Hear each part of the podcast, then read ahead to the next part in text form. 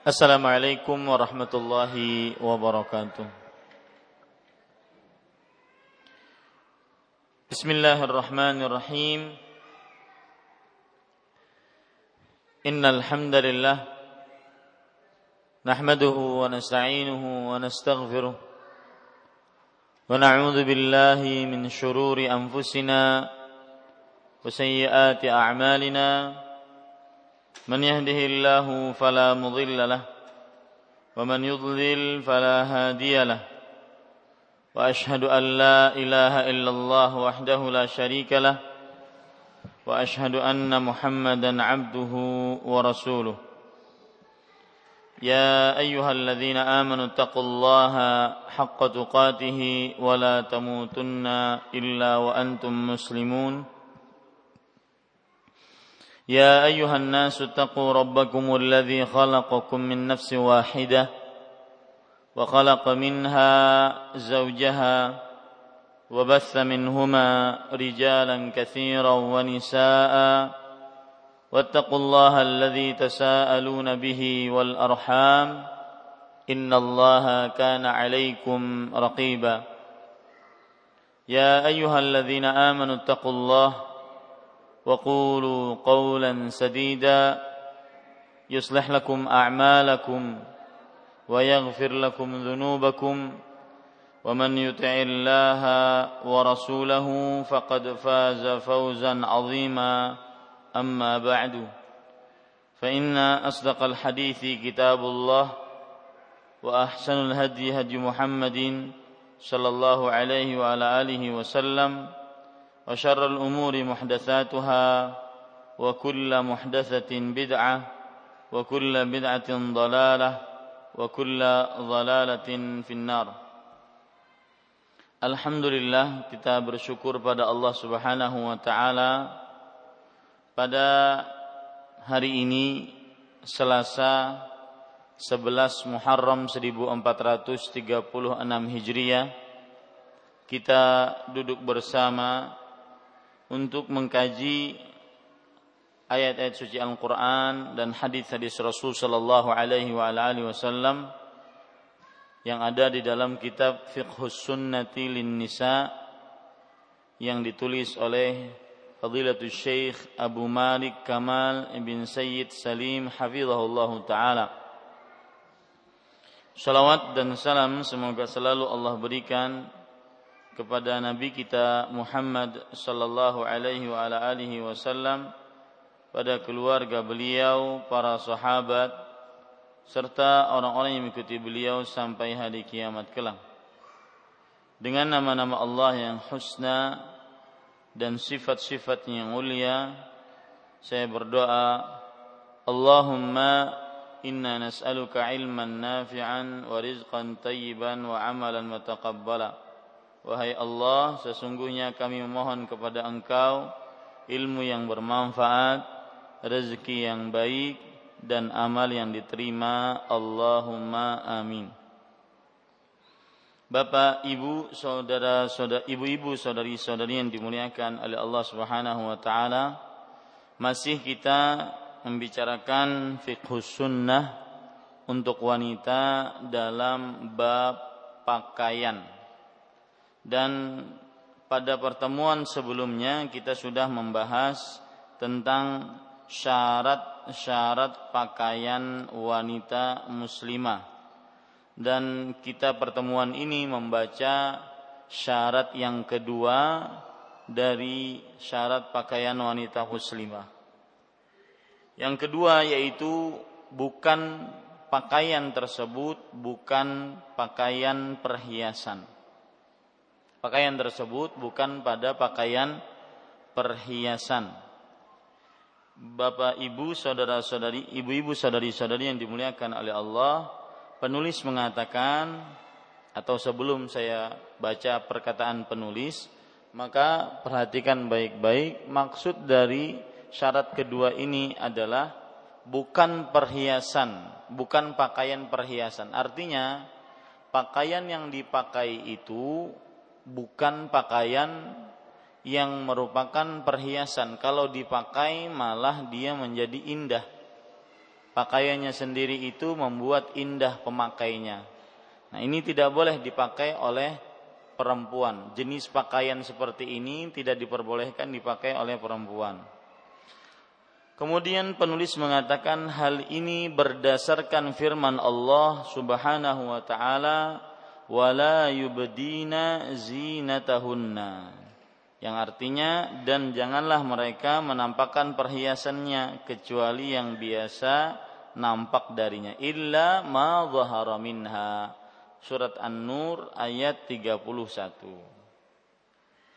Para ikhwa, ibu, para akhwat, ibu-ibu, saudari-saudari yang dimuliakan oleh Allah. Kemudian penulis mengatakan, berdasarkan keumuman, ayat ini mencakup pakaian luar yang nampak jika pakaian tersebut sebagai perhiasan yang menarik perhatian kaum laki-laki. Lihat pendalilan dari ayat ini. Allah berfirman, dan janganlah mereka menampakkan perhiasannya kecuali yang biasa nampak darinya. Kita ambil keumuman ayat ini. Artinya kita pahami ayat ini secara umum bahwa pakaian yang nampak dari seorang perempuan pun tidak boleh jika itu sebagai perhiasan. Ya, jika itu sebagai perhiasan. Jika dia membuat laki-laki tercengang dan terpesona melihat perempuan memakai itu. Jika membuat hati laki-laki terpincut dengan pakaian si perempuan tersebut maka ini termasuk pakaian yang pada saat bersamaan dia juga perhiasan. Diharamkan dan makna dari pakaian perhiasan masuk ke dalam firman Allah dalam surat Al-Ahzab ayat 33. Allah berfirman, "Wala tabarrajna tabarrujal jahiliyatil ula." Janganlah kalian ketika keluar rumah ber tabarruj yaitu uh, berdandan sebagaimana generasi pertama berdandan. Berdandan sebagaimana generasi pertama berdandan. Nah, ini dalil pertama yang menunjukkan syarat kedua ini. Bahwa syarat pakaian wanita muslimah bukan pakaian perhiasan ya, yang kalau dipakai malah membuat wanita tersebut terasa indah berhias. Dan ini tidak ada batasan dalam artian warnanya apa Ustadz tidak ada. Kemudian manik-maniknya harus berapa Ustadz tidak ada. Ya kemudian bolehkah e, kada kembang-kembang Ustadz kemudian corak-corak lain? Tidak ada batasan dalam artian tidak ada batasan ini selama dia menjadi perhiasan maka tidak boleh dipakai. Selama bisa membuat laki-laki tercengang, merasa indah, maka tidak boleh dipakai. Ya, ini ibu-ibu, saudari-saudari wanita muslimah. Taib. Kemudian penulis mengatakan juga berdasarkan sabda Rasulullah sallallahu alaihi wasallam, "Thalathatun لا تسأل عنهم رجل فارق الجماعة وعصى إمامه ومات عاصيا. وأمة أو عبد أبقى فمات. وامرأة غاب عنها زوجها قد كفاها مؤنة الدنيا فتبر فتبرجت بعده فلا تسأل عنهم. Artinya Ada tiga golongan yang tidak perlu kamu tanya tentang mereka. Apa maksud tidak perlu kamu tanya tentang mereka? Maksudnya mereka pasti binasa. Mereka sudahlah jangan ditanya siksa mereka. Pasti mereka rugi. Pasti mereka orang-orang yang merasa eh, orang-orang yang sengsara dunia akhirat. Jangan kamu tanya mereka. Yang pertama orang yang memisahkan diri dari jamaah dan durhaka, tidak taat kepada pemimpinnya. Ini rakyat yang memberontak. Rakyat yang memberontak. Yang kedua, mati eh, lalu mati dalam keadaan masih durhaka. Kemudian yang kedua budak perempuan atau laki-laki yang melarikan diri kemudian dia mati. Artinya dia budak baik laki-laki atau perempuan dia lari dari majikannya tanpa izin majikannya dan mati saat pelarian itu. Karena budak di sini dia harus menepati janjinya, dia harus berbakti dan juga mengurus eh, majikannya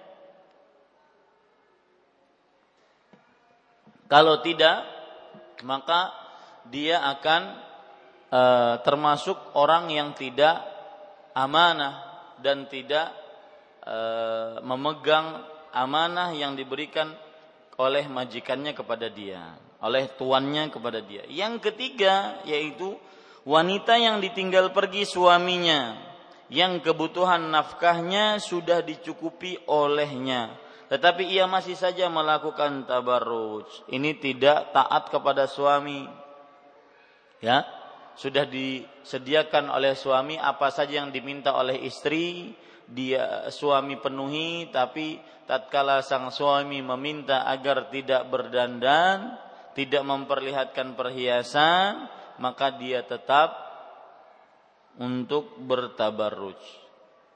Rasulullah sallallahu alaihi wasallam berkata, "Fala tas'al anhum." Maka jangan kamu tanya lagi tentang mereka ini. Maka ini para ikhwah yang dirahmati oleh Allah hadis riwayat Imam Ahmad dan Imam Hakim dan hadis ini sahih.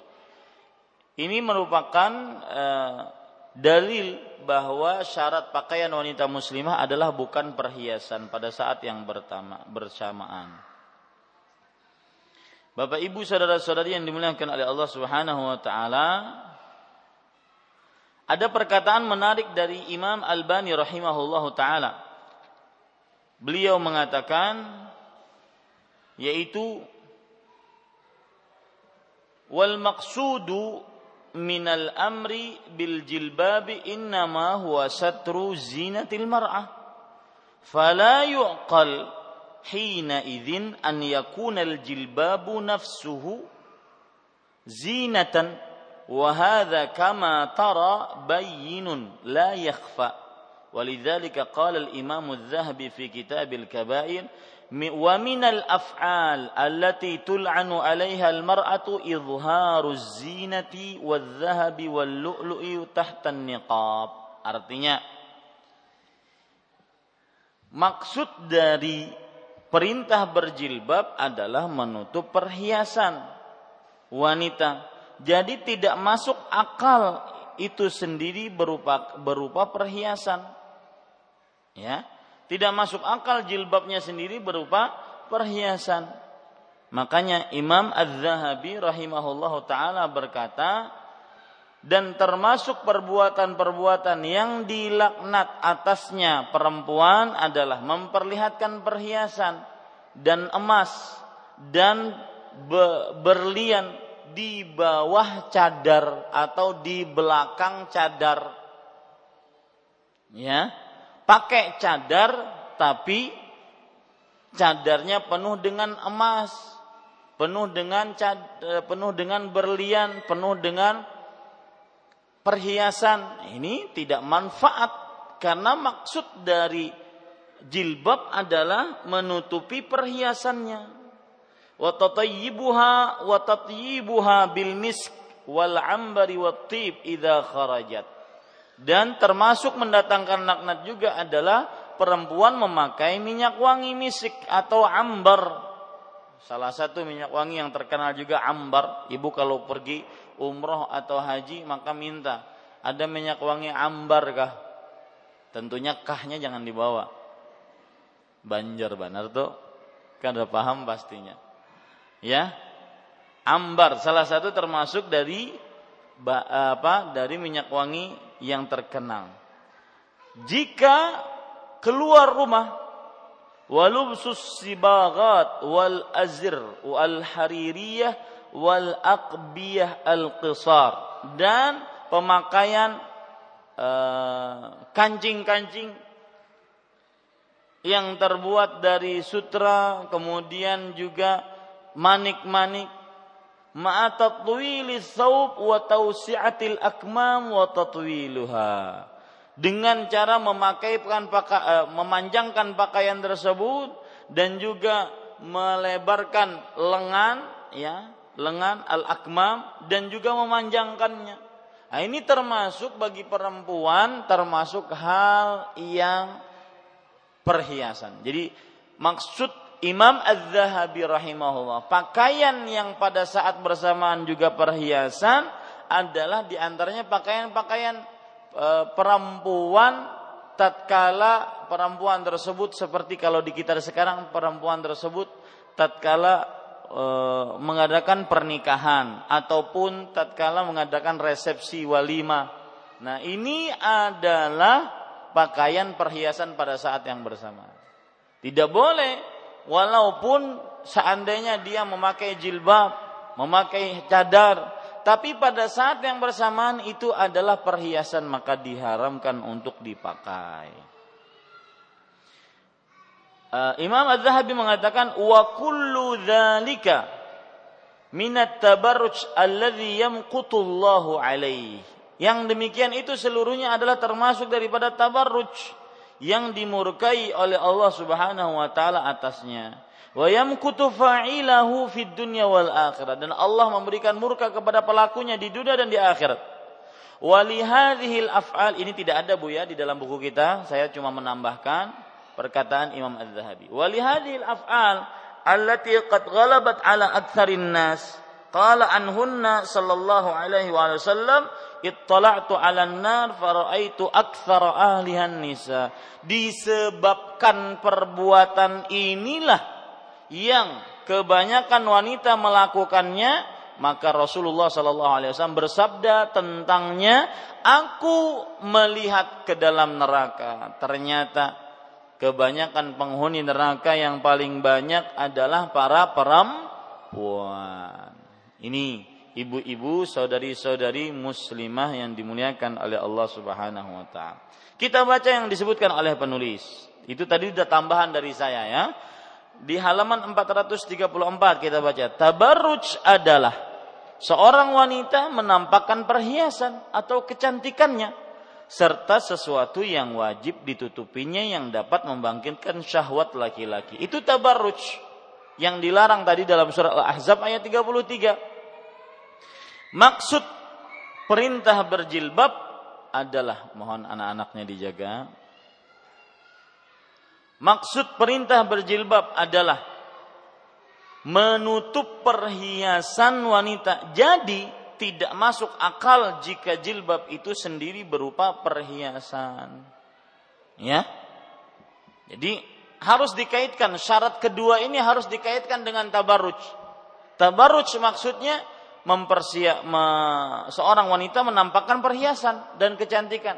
Baik itu perhiasannya pada pakaiannya Meskipun ibu-ibu sekarang misalkan memakai jilbab yang lebar, tetapi pada saat yang bersamaan dia perhiasan, maka ini nggak boleh dipakai. Baik itu dari sisi terlalu banyak aksesoris pada jilbabnya, ya, atau terlalu menawan hati warna dan coraknya, atau terlalu banyak sekali payet-payetnya ataupun apalah namanya itu saya tidak paham juga. Ya, yang jelas kalau dilihat uh menarik, membuat naik bangkit syahwat laki-laki. Nah, ini tidak boleh dipakai. Perhatian. Penulis mengatakan Sebagian kaum wanita yang sangat bersemangat dalam beragama berpendapat bahwa setiap pakaian selain yang berwarna hitam termasuk perhiasan. Nah, di sini Syekh kemudian menyinggung Ya, sebelum menyinggung saya ingin menyinggung juga satu hal. Salah satu penyakit manusia terutama yang sudah mulai istiqomah di dalam agama Islam, mulai mengenal dakwah salaf, mulai mengenal manhaj yang mulia ini, penyakitnya dua. Terlalu berlebih-lebihan, ifrat dan yang kedua meremehkan, terlalu meremehkan tafriyud. Ya. Ifrat dan tafriyad. Terlalu berlebih-lebihan seperti ini. Pokoknya pakaianku semuanya setelah aku mengenal dakwah ini semuanya harus hitam. Tidak boleh tidak. Maka nungkarlah kain segulungan yang hitam tuh. Nungkar di pasar, dipesan sidin berataan. Ya. Gunanya pakaiannya semua hitam. Eh, ini terlalu berlebihan. Karena sebagian ula, sebagian perempuan yang sudah istiqamah di jalan Allah menganggap pakaian selain hitam dengan warna-warna lain maka ini termasuk pakaian tabarruj kata mereka. Maka jawabannya Bapak Ibu saudara-saudari tidak demikian. Lihat perkataan Syekh, pendapat ini keliru. Ditinjau dari dua sisi berikut. Pertama, berdasarkan sabda Nabi, tibul mar'ati ma dhahara launuhu wa khafiya rihuhu. Wewangian kaum wanita adalah yang warnanya nampak dan aromanya tersembunyi. Ini adalah hadis yang hasan. Apa maksudnya? Apa hubungannya dengan jilbab kalau begitu? Ya, padahal jilbab ini Bapak Ibu saudara, eh, ibu-ibu saudari-saudari yang dimuliakan Allah, yang kita bicarakan adalah jilbab. Kenapa yang disebutkan oleh Syekh penulis adalah minyak wangi? Maka jawabannya di situ ada kata warna. Warna warna minyak wangi perempuan yang agak mencolok dan baunya ringan. Makanya boleh memakai baju selain berwarna hitam. Demikian. Kedua, bahwa para wanita di kalangan sahabiat dibiarkan mengenakan pakaian yang berwarna selain hitam. Di antaranya adalah hadis Ikrimah yang menyebutkan bahwa Rifa'ah telah mentalak istrinya lalu dinikahi oleh Abdurrahman bin Zubair.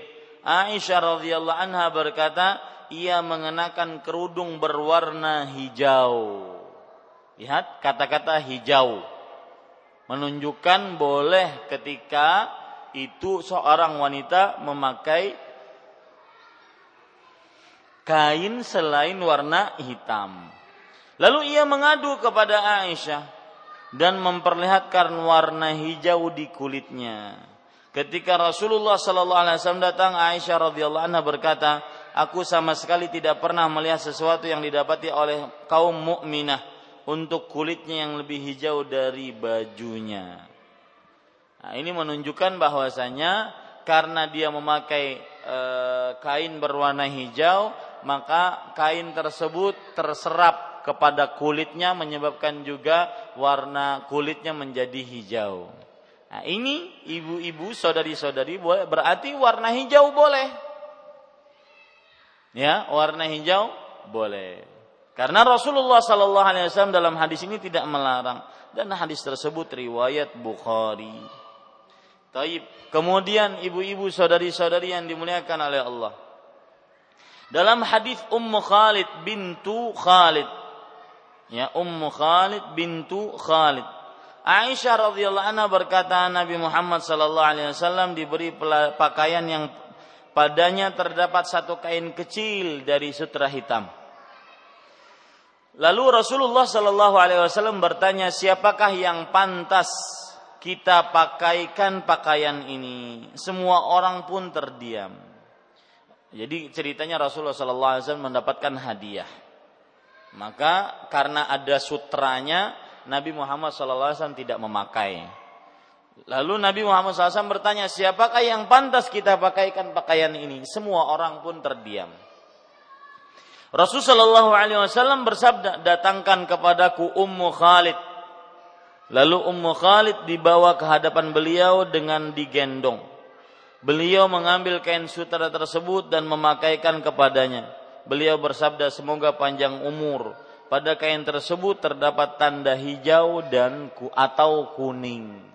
Nah, menunjukkan bahwa warna kain itu juga ada corak hijau dan corak kuning. Bahkan corak pun boleh, Bu. Ya. Misalkan pian jilbabnya hirang, di sini kuning dari atas ke belakang. Bagus juga tuh. ya, ini ibu-ibu saudari-saudari yang dimuliakan oleh Allah. Kemudian Rasulullah SAW bersabda, wahai Ummu Khalid, kain ini bagus. Sunnah dalam bahasa Habasyah artinya adalah bagus. Maksudnya sanah, sanah kata Rasulullah. Sanah itu artinya bagus dalam bahasa Habasyah. Itu dalil yang kedua yang menunjukkan bahwa boleh kain selain warna hitam untuk dipakai oleh para perempuan. Yang ketiga, diriwayatkan dari Al-Qasim, nah, riwayat yang kedua tadi hadis riwayat Bukhari juga. Riwayat yang ketiga yaitu anna Aisyah kanat talbasu thiyaba al-mu'asfarata wa hiya muhrimah. Bahwa Nabi Muhammad eh, bahwa Aisyah mengenakan pakaian yang berwarna kuning al-mu'asfarah. Uh, sebenarnya ini bukan kuning ya, tetapi warna kuning kemerah-merahan. Jadi pendapat yang paling kuat mu'asfarah itu adalah kuning kemerah-merahan. Ya, ibu-ibu, saudari-saudari yang dimuliakan oleh Allah Subhanahu wa taala.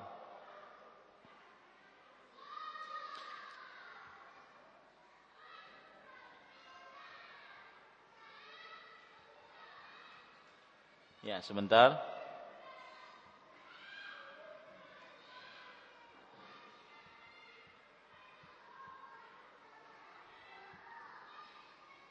Ya. Jadi sekali lagi al-mu'asfarah itu adalah kuning yang berwarna kemerah-merahan karena maksudnya adalah pakaian yang dikenakan za'faran. Dan warna za'faran itu lebih condong kepada kemerah-merahan. Ya, kemerah-merahan. Taib, Bapak Ibu saudara-saudari yang dimuliakan oleh Allah Subhanahu wa taala. Kita lanjutkan atau sebelum saya lanjutkan saya ingin lebih lebar lagi masalah warna ini. Perhatikan sekarang beberapa hadis dan pakaian ini saya lebih lebarkan masalahnya apakah warna-warna yang dianjurkan, dimakruhkan dan diharamkan dalam pakaian laki-laki dan perempuan. Lihat, ini bukan hanya perempuan ya. Lihat Bapak Ibu saudara-saudari yang dimuliakan oleh Allah Subhanahu wa taala. Warna hitam ini dianjurkan bagi para perempuan. Ya, warna hitam dianjurkan bagi para perempuan seperti yang kita baca tadi. Ya, seperti yang kita baca tadi. Artinya uh, saya baca hadisnya an Ummi Khalid binti Khalid annaha qalat dari Ummu Khalid bintu Khalid beliau berkata Utiyan Nabi sallallahu alaihi wasallam bi thiyabin fiha khamisatun saudaa saghirah. Nabi Muhammad sallallahu alaihi wasallam diberikan hadiah dengan kain di dalamnya terdapat sutra ya kain sutra yang kecil. Faqala hal tarawna an taksuwa hadhihi Wahai kata Rasulullah sallallahu alaihi wasallam, kira-kira siapa yang pantas kita berikan pakaian ini? Fasakatal qaum. Maka orang-orang pun terdiam. Faqala ituni bi ummi Khalid. Datangkan aku ummu Khalid. Fa utiya biha tuhmal fa ukhidha fa akhadha al-khamisata bi yadihi fa albasaha. Artinya Lalu Ummu Khalid datangkan ke hadapan beliau, kemudian setelah itu diberikan khamisah tadi, yaitu kain yang di dalamnya ada beberapa potongan dari kain sutra. Dan Nabi Muhammad SAW sendiri yang memakainya. Wa qala abla wa abli wa akhliqi. Artinya pakailah ya, pakailah Wa kana fiha alamun akhdau ar asghar dan di dalamnya ada tanda kuning atau hijau. Faqala ya Umma Khalid hadza sanah wa sanah bil Habasyah jayyid. Ya, wahai Ummu Khalid ini bagus dan bagus eh, sanah di dalam bahasa nah, orang Habasyah adalah adalah bagus. Sanah itu artinya bagus. Hadis riwayat Bukhari. Taib Bapak Ibu saudara-saudari yang dimuliakan oleh Allah Subhanahu wa taala. Pakaian laki-laki juga boleh hitam ya pakaian laki-laki hadis riwayat Muslim An Jabir radhiyallahu anhu qal raaitu Rasulullah sallallahu alaihi wasallam yauma fathi Makkah wa alaihi imamatun sauda. Aku melihat Rasulullah sallallahu alaihi wasallam pada penaklukan pada hari penaklukan kota Makkah beliau memakai surban berwarna hitam.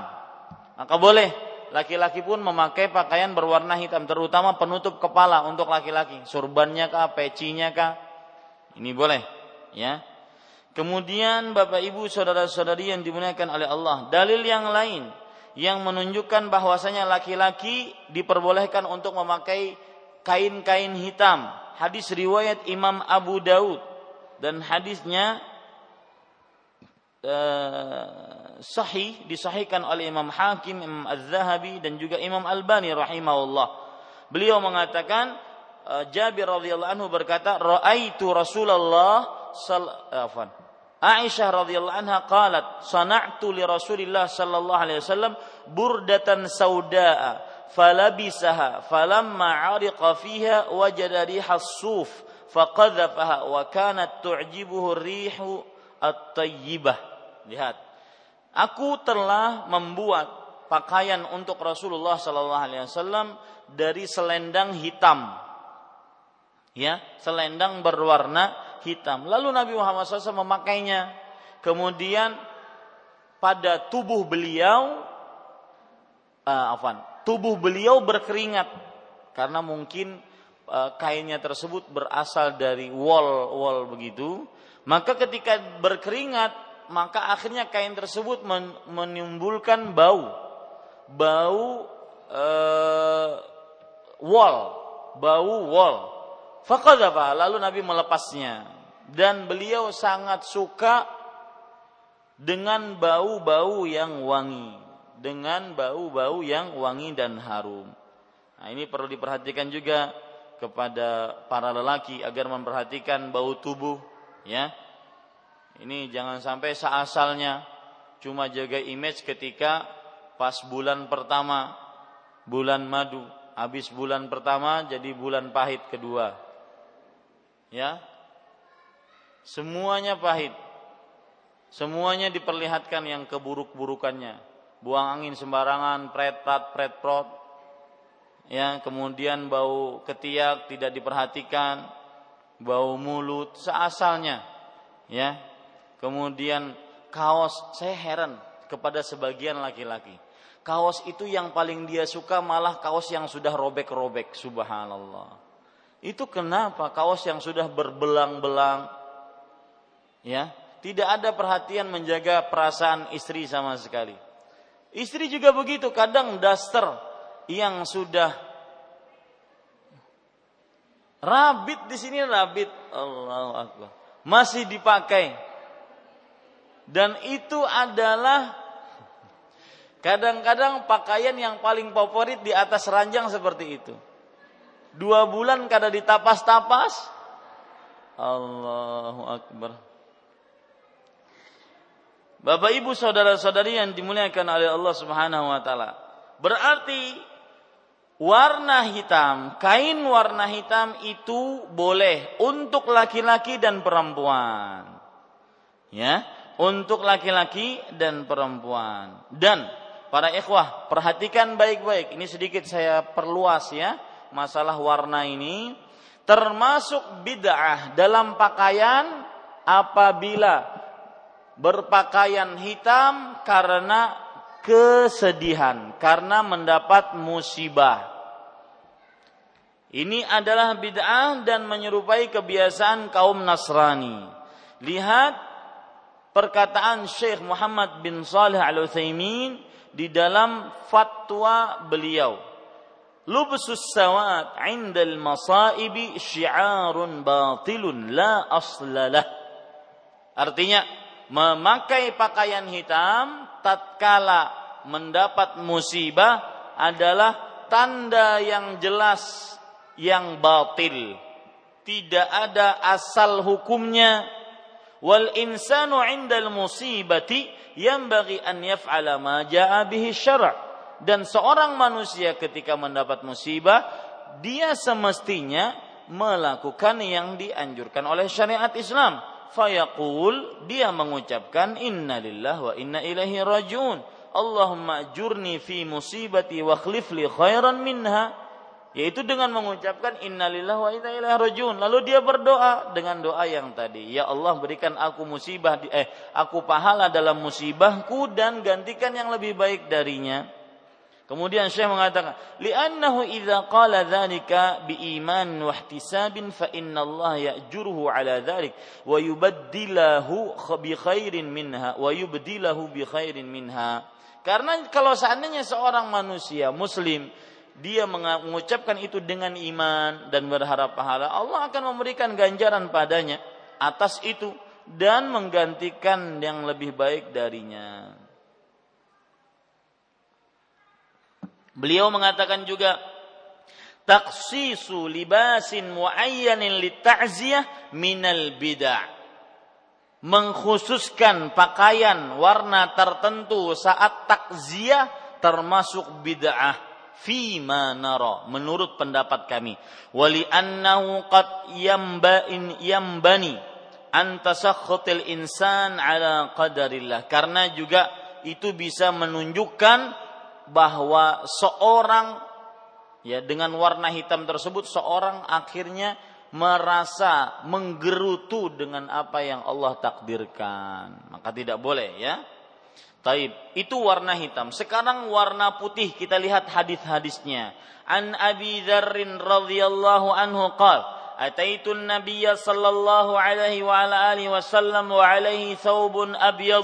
وهو نائم ثم أتيته وقد استيق وقد استيقظ رواه البخاري في صحيحه أبو ذر رضي الله Abu Dzar radhiyallahu anhu berkata aku pernah mendatangi Nabi Muhammad sallallahu alaihi wasallam dan beliau memakai pakaian putih saat tidur. Dan ketika aku datang beliau sudah bangun. Hadis riwayat Bukhari menunjukkan laki-laki boleh memakai pakaian putih ya.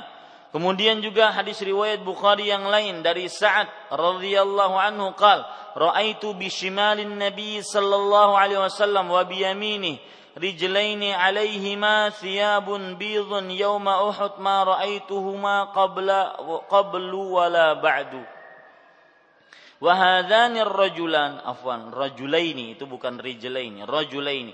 Wahadhani rajulan huma Jibril wa Mikail kama dzakara dzalika al-Hafidz Ibnu Hajar fil Fath. Artinya aku melihat di samping kanan dan samping kiri Rasulullah dua laki-laki ya yang memakai dua kain putih pada peperangan Uhud. Rupanya Nabi Muhammad SAW ketika peperangan Uhud dijaga oleh dua laki-laki Kata Sa'ad, aku tidak pernah melihat dua laki-laki tersebut sebelum dan sesudah peperangan Uhud. Al-Hafidh Ibnu Hajar al-Asqalani mengatakan dua laki-laki tersebut adalah jelmaan dari malaikat Jibril dan Mikail. Sebagaimana disebutkan dalam kitab beliau Fathul Bari. Dalil yang lain yang menunjukkan bolehnya memakai pakaian putih yaitu hadis riwayat Imam Abu Daud dan Tirmidzi dari yang disahihkan oleh Imam Albani rahimahullah an Ibnu Abbas radhiyallahu anhu qala qala Rasulullah sallallahu alaihi wa ala alihi wasallam ilbasu min thiyabikumul bayadha fa innaha khairu thiyabikum wa kafinu fiha mautakum Abdullah bin Abbas radhiyallahu anhuma mengatakan Rasulullah Shallallahu Alaihi Wasallam bersabda, pakailah, pakailah oleh kalian dari pakaian kalian yang berwarna putih. Sesungguhnya itu adalah sebaik-baik pakaian kalian dan kafankanlah di dalamnya mayat-mayat kalian, yaitu dengan kain putih juga. Ini menunjukkan hadis ini meskipun dia zamirnya kata gantinya untuk laki-laki ya hum akan tetapi hukumnya secara umum untuk laki-laki dan perempuan. Hukumnya secara umum untuk laki-laki dan perempuan. Jadi boleh seorang perempuan memakai kain putih. Ya, asalkan tentunya tidak transparan, ya tidak menampakkan warna kulit dan bentuk tubuh. Nah, itu dia. Jadi tidak mengapa kalau seandainya ibu-ibu di sini memakai mencari kain yang tebal, ya, kemudian berwarna putih bikin jilbab. Tidak mengapa itu, ya, diperbolehkan. Kemudian yang kedua, yang ke, warna ketiga, al-launul akhdar, warna hijau. An Abi Rimsah radhiyallahu anhu qalat, ra'aitu Rasulullah sallallahu alaihi wasallam wa alaihi burdani akhbarani rawahu Tirmidzi. Artinya dari Abu Rimsah berkata, aku telah melihat Rasul sallallahu alaihi wasallam dan beliau memakai dua kain hijau. Dua kain hijau. Ini menunjukkan bolehnya memakai dua kain hijau. Kemudian warna yang lain, Bapak Ibu, saudara-saudari yang dimuliakan oleh Allah warna merah. Ya, warna merah. Lihat telah datang larangan untuk memakai kain berwarna merah yang benar-benar murni merah. Ya, murni merah. Dan ini untuk laki-laki saja tanpa perempuan. Jadi perempuan boleh. Lihat hadis riwayat Imam Ahmad dan Imam Ibnu Majah nahan nabiyus naha Rasulullah sallallahu alaihi wasallam anil muqad anil mafa muqaddam anil mufaddam al mufaddam huwa al mushabbi' bil asfur bil asfur wa fi hasiyati sindi ala sunan abi an-nasai al mufaddam al mushabba' bil humrah artinya Rasulullah sallallahu alaihi wasallam melarang pakaian yang berwarna murni merah Ingat, ini adalah untuk laki-laki yang dilarangnya. Kenapa? Mana dalilnya? Untuk perempuan boleh. Dalam hadis riwayat Imam At-Tabari, Umar bin Khattab radhiyallahu anhu jika beliau memakai jika beliau melihat seorang lelaki memakai pakaian merah berwarna merah semerah-merahnya, maka Umar berkata, "Da'u hadza nisa." biarkan kain yang seperti ini dipakai oleh perempuan. Nah, ibu berarti boleh memakai kain merah yang benar-benar merah, mau merah eh, merah muda kah, mau merah tua kah, merah hati kah, merah jantung kah, ya, merah jambu kah, apalagi nang abang-abang, merah karpet kah terserah aja. Ya, ini Bapak Ibu saudara-saudari yang dimuliakan oleh Allah. Merah muda, pink berarti Ustaz. Apakah itu tidak menggoda? Nah, ini seperti yang saya singgung tadi bahwa semuanya tidak ada batasan. Kapan kira-kira kalau laki-laki melihat wanita memakai pink tergoda enggak? Oh, tergoda berarti jauhi. Nah, ini jadi sehingga dalil-dalilnya tidak bertentangan satu dengan yang lainnya. Taib Bapak Ibu saudara-saudari yang dimuliakan oleh Allah Subhanahu wa taala. Dalil yang lain yaitu hadis yang diriwayatkan oleh Imam Abu Daud dihasankan oleh Imam Tirmidzi bahwa an Abdullah ibn Umar ibn Amr radhiyallahu anhu maqal marra 'ala an-nabi sallallahu alaihi wasallam rajulun wa 'alaihi thawbani ahmaran fasallama 'alaihi falam yurd 'alaihi an-nabi sallallahu alaihi wasallam. Bahwa Nabi Muhammad sallallahu alaihi wasallam pernah berpapasan dengan seseorang. Seorang lelaki tersebut memakai pakaian berwarna hitam, La, eh, afan, berwarna merah, merah murni merah. Maka laki-laki tersebut menyalami mengucapkan salam kepada Rasulullah dan tidak dijawab salamnya oleh Rasulullah sallallahu alaihi wa ala alihi wasallam. Tetapi para ulama mengatakan Bapak Ibu saudara-saudari yang dimuliakan oleh Allah Subhanahu wa taala salam laki-laki ini dijawab ada beberapa sebab. Tidak dijawab ada beberapa sebab. Bukan karena pakaian. Ada yang mengatakan karena dia kafir. Memakai pakaian orang kafir. Seperti pakaian sinterklas ya. Ada lagi yang mengatakan karena dia memakai pakaian yang menyerupai pakaian lelaki. Ya ada lagi yang mengatakan dia karena dia eh afan pakaian yang menyerupai pakaian perempuan Karena warnanya merah dan pakaiannya serupa dengan perempuan tadi. Ada lagi yang mengatakan dia memakai pakaian-pakaian syuhrah, pakaian yang ter, yang paling, makanya tidak dijawab oleh siapa? Rasulullah Shallallahu Alaihi Wasallam salamnya. Dan ingat warna merah yang murni ya merah, tidak ada corak sama sekali. Adapun kalau ada coraknya, entah itu putih, entah itu hitam, entah yang lainnya maka tidak mengapa. Karena di sana ada hadis Nabi Muhammad SAW memakai kain merah tapi ada coraknya. Hadis riwayat Imam Bukhari dari Al Bara ibn Azib radhiyallahu anhu beliau bercerita kana Nabi sallallahu alaihi wasallam marbu'an wa qad ra'aituhu fi khallatin hamra. Ma ra'aitu syai'an ahsana minhu. Nabi Muhammad sallallahu alaihi wasallam ya beliau duduk dengan bersila. Dan aku pernah melihat beliau memakai pakaian kain warna merah. Aku tidak pernah melihat beliau memakai pakaian sebagus itu. Nah ini Bapak, Ibu, ibu-ibu, saudari-saudari yang dimuliakan oleh Allah Subhanahu wa taala menunjukkan bahwasanya yang beliau pakai ini kain merah tetapi tidak merah khalis, tidak merah yang murni 100%. Yang jelas itu beberapa pakaian untuk para perempuan dan laki-laki. Taib, kita lanjutkan ibu-ibu saudari-saudari yang dimuliakan oleh Allah saya katakan, kata penulis di halaman 435, pertama, jelasnya bahwa pakaian yang termasuk perhiasan adalah pakaian yang dirangkai dengan warna-warni. Atau yang dihiasi warna emas atau perak sehingga menarik perhatian dan menyilaukan pandangan. Nah, ini berwarna-warni yang merupakan perhiasan pada saat yang bersamaan atau dihiasi dengan warna emas atau perak yang merupakan perhiasan pada saat yang bersamaan. Kedua, hal ini tidak berarti bahwa warna hitam bukan yang utama.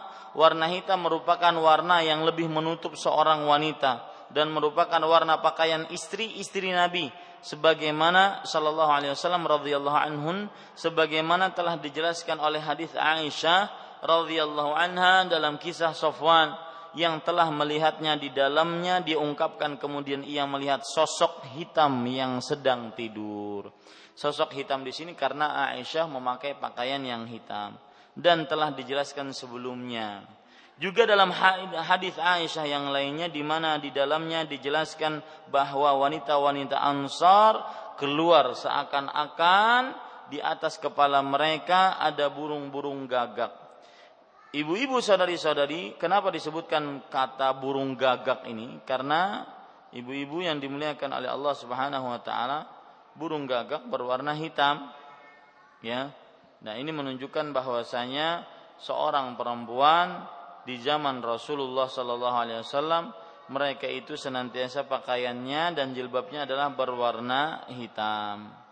Ya, berwarna hitam.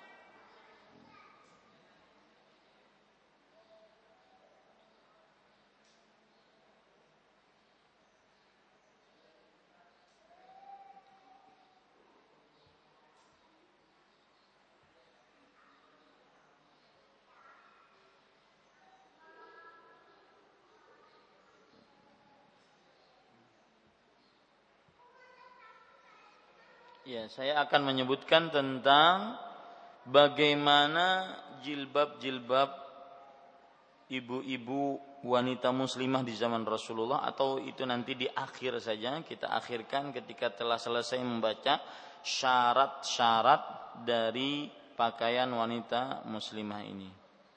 Taib Bapak Ibu saudara-saudari yang dimuliakan oleh Allah, yang ketiga, syarat yang ketiga yaitu pakaian tersebut tebal dan tidak membentuk bagian yang ditutupinya. Ya. Tebal, tidak membentuk bagian yang ditutupinya.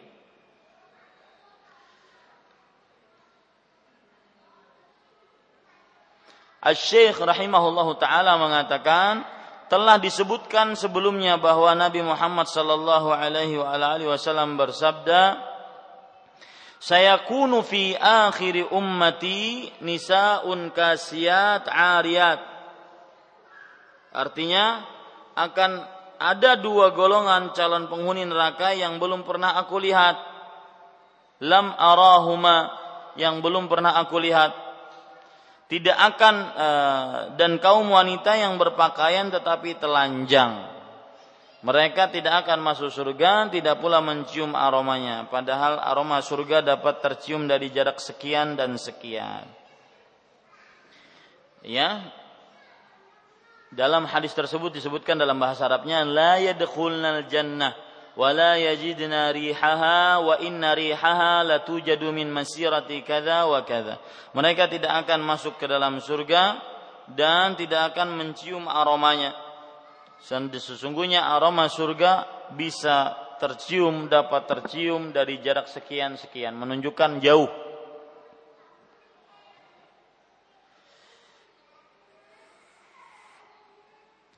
Ibnu Abdul Bar, ulama dari mazhab Maliki menjelaskan hadis ini. Beliau mengatakan, "Arada sallallahu alaihi wasallam an-nisa al-lawati yalbasna min asyabi syai'al khafifa." Artinya, Nabi Muhammad sallallahu alaihi wasallam memaksudkan ya, mereka adalah wanita-wanita yang memakai pakaian tipis. Alladhi yasifu wala yastur yang membentuk tubuh dan tidak menutupinya. Fahunna kasiyat bil ism ariyat fil haqiqah.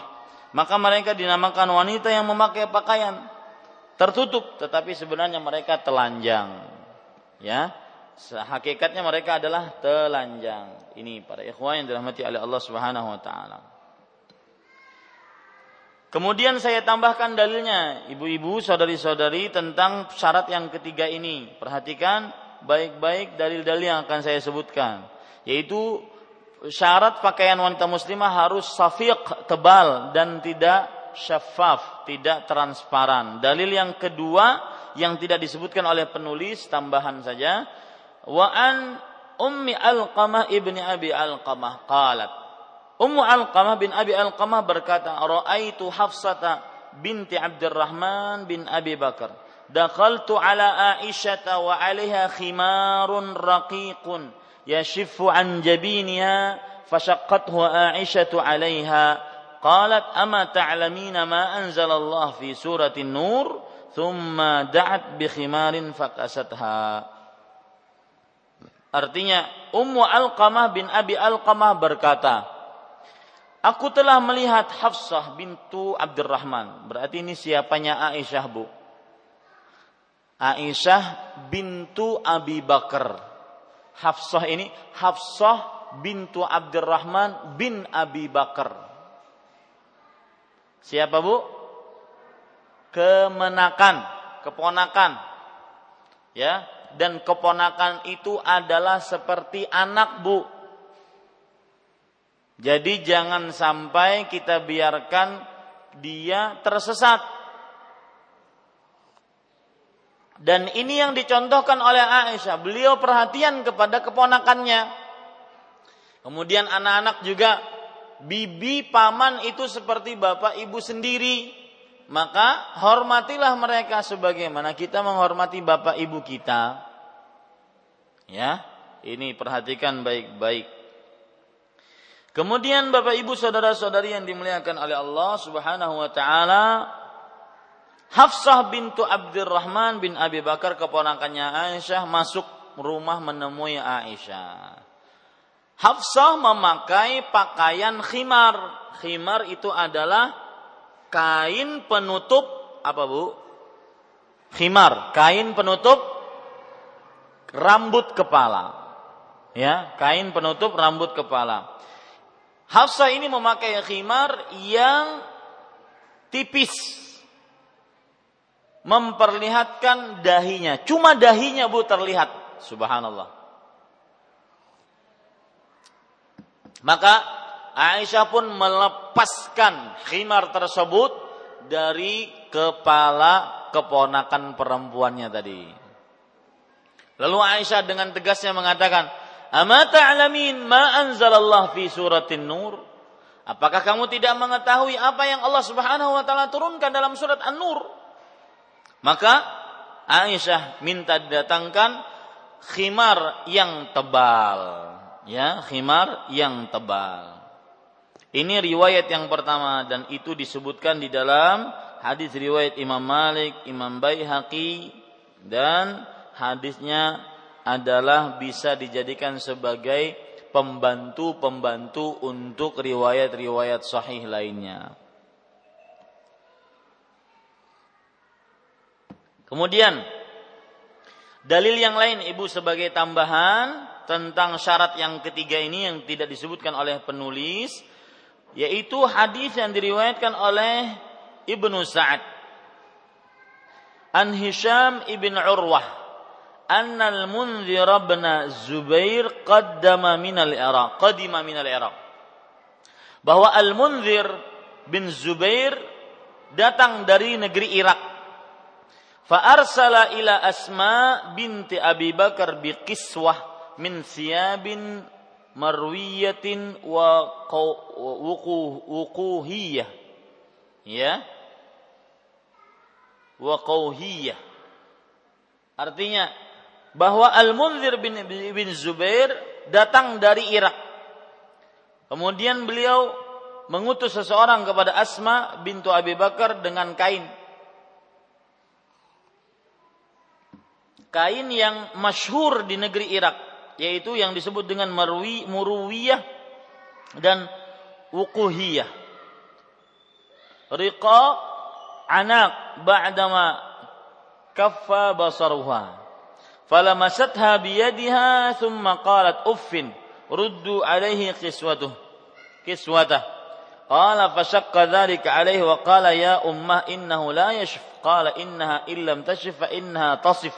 Subhanallah dan Bapak Ibu saudara-saudari Asma bintu Abi Bakar ini siapanya Rasulullah Asma bintu Abi Bakar Hah? Istri enggak? Bukan. Asma istrinya Rasulullah enggak? Bukan ya? Bukan. Akan tetapi iparnya siapa? Rasulullah sallallahu alaihi wasallam. Taib. Asma ketika diberikan ini beliau dalam keadaan sudah tua dan buta. Maka ketika mendapatkan kain itu yang berasal dari Irak tadi beliau pegang dengan tangannya. Kemudian Asma mengatakan, "Uf. Wah.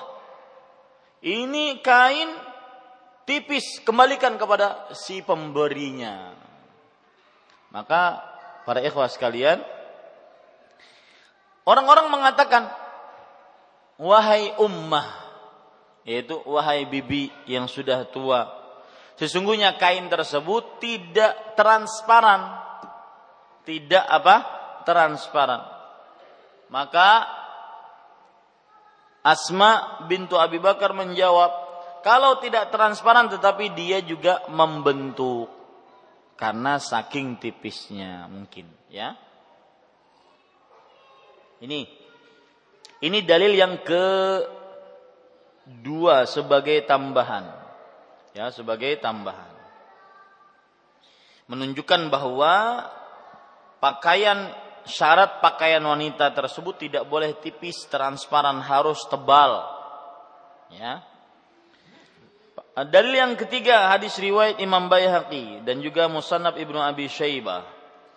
An Abdullah ibni Abi Salamah anna Umar bin Al-Khattab radhiyallahu anhu kasan nasa al-qibati bahwa Umar bin Khattab radhiyallahu anhu memberikan kain kepada orang-orang kain qibati kemudian berkata la tud ri'aha nisa'ukum. Artinya jangan kalian pakaikan kepada istri-istri kalian. Faqala rajulun ya Amirul Mu'min qad albastuha imraati. Maka ada seseorang berkata, "Wahai Amirul Mukmin, aku telah memakaikannya kepada istriku." Kain tersebut. Fa aqbalat fil bait wa adbarat falam arahu yashif. Maka istriku aku lihat di rumah datang keluar pergi ya, di rumah tetapi aku tidak terlihat dengan memakai kain tersebut eh, transparan. Maka Umar berkata, "Illam yashif fa innahu yasif." Kalau seandainya tidak terlihat transparan tetapi dia memberikan bentuk. Jadi meskipun mungkin tidak terlalu tipis banget tapi masih tipis, maka ini tetap tidak diperbolehkan. Ya, ini tetap tidak diperbolehkan. Ada perkataan lagi Aisyah menarik. Innamal khimar ma waral basharata wasya'ra. Khimar yang hakiki adalah yang menutupi kulit dan rambut. Itu khimar. Ya, penutup kepala yang hakiki adalah yang menutup kulit dan rambut. Ini perkataan Aisyah disebutkan di dalam kitab uh, Sunan Al-Baihaqi. Oleh karena ini, para ikhwan yang dirahmati oleh Allah, para ulama mengatakan wajib hukumnya untuk menutup aurat dengan kain yang tidak memberikan bentuk ya dan juga warna untuk kulit yaitu berupa kain yang tebal yang terbuat dari kulit ataupun kain yang tebal Lihat perkataan Ibnu Hajar Al-Haytami di dalam kitab Al-Zawajir. Beliau mengatakan wa dzakara hadza minal kabair wa dzikru hadza minal kabair zahirun lima fihi minal wa'id syadid. Penyebutan bahwa seorang wanita memakai pakaian yang tipis termasuk daripada dosa besar ini adalah yang jelas Ya, ini sesuatu yang terang, benderang, tidak ada keraguan di dalamnya. Wanita yang memakai pakaian yang transparan itu dosa besar dan itu sesuatu yang terang.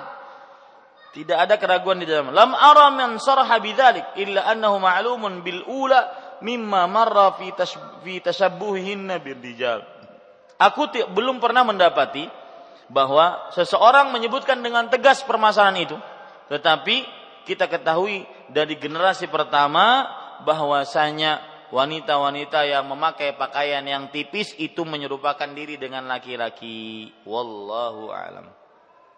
Ini kira-kira Bapak Ibu saudara-saudari yang dimuliakan oleh Allah tambahan-tambahan dalil yang menunjukkan wajibnya perempuan pakaiannya itu tebal dan tidak membentuk e, tubuh ya tidak membentuk tubuhnya wallahu alam. Nah, Ibu silahkan mungkin ini yang bisa saya sampaikan wa sallallahu nabi Muhammad walhamdulillahi rabbil alamin. Silahkan yang ada di e, melalui telepon para pendengar juga bisa bertanya karena ini juga bertepatan dengan jadwal saya di Radio Gema Madinah untuk kajian TJPA, tanya jawab permasalahan agama. Naam.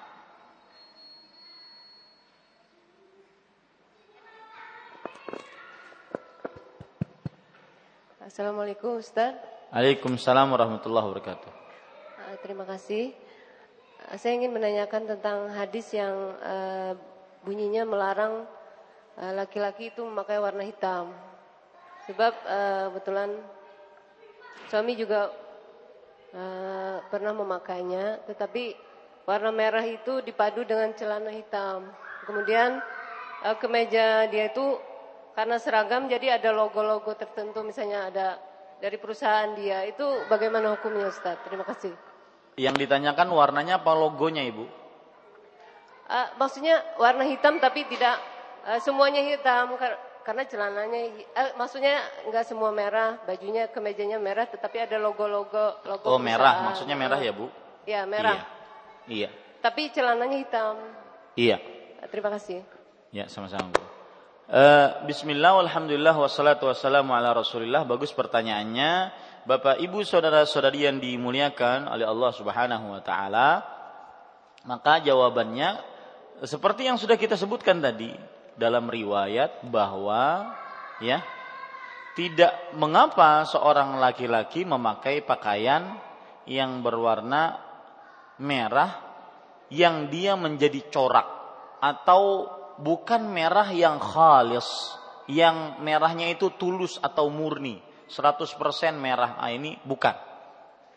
Ya, itu yang dilarang. Kalau seandainya dipadukan dengan sesuatu misalkan celananya merah, ya kemudian bajunya ini, maka ini tidak mengapa. Ya, itu tidak mengapa. Bajunya putih misalkan sehingga merah putih seperti anak SD, nah, ini tidak mengapa. Ya, wallahu alam. Nah, ada pertanyaan dari Radio Gama Madinah, silahkan.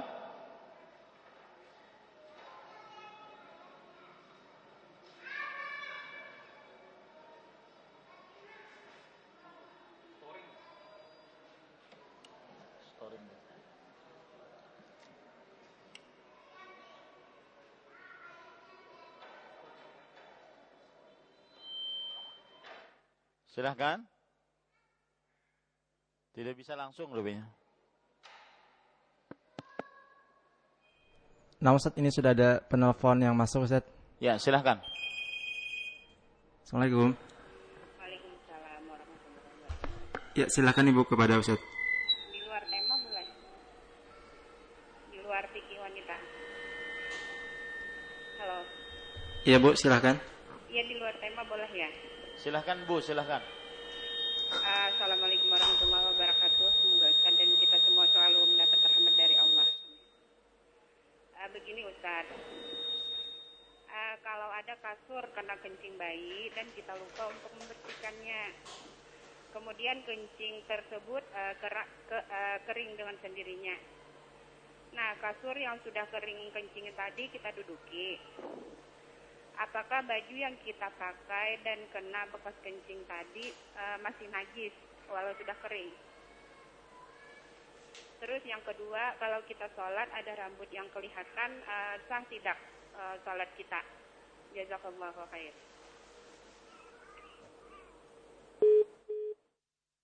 Ibu-ibu, saudari-saudari, yang pertama kencing bayi.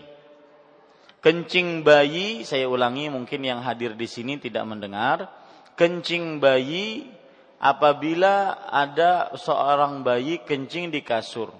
Kemudian kasurnya tersebut akhirnya e, terkena kencing bayi. Kemudian kasurnya tersebut kering. Ya. Atau sudah tidak terasa lagi air kencingnya ya.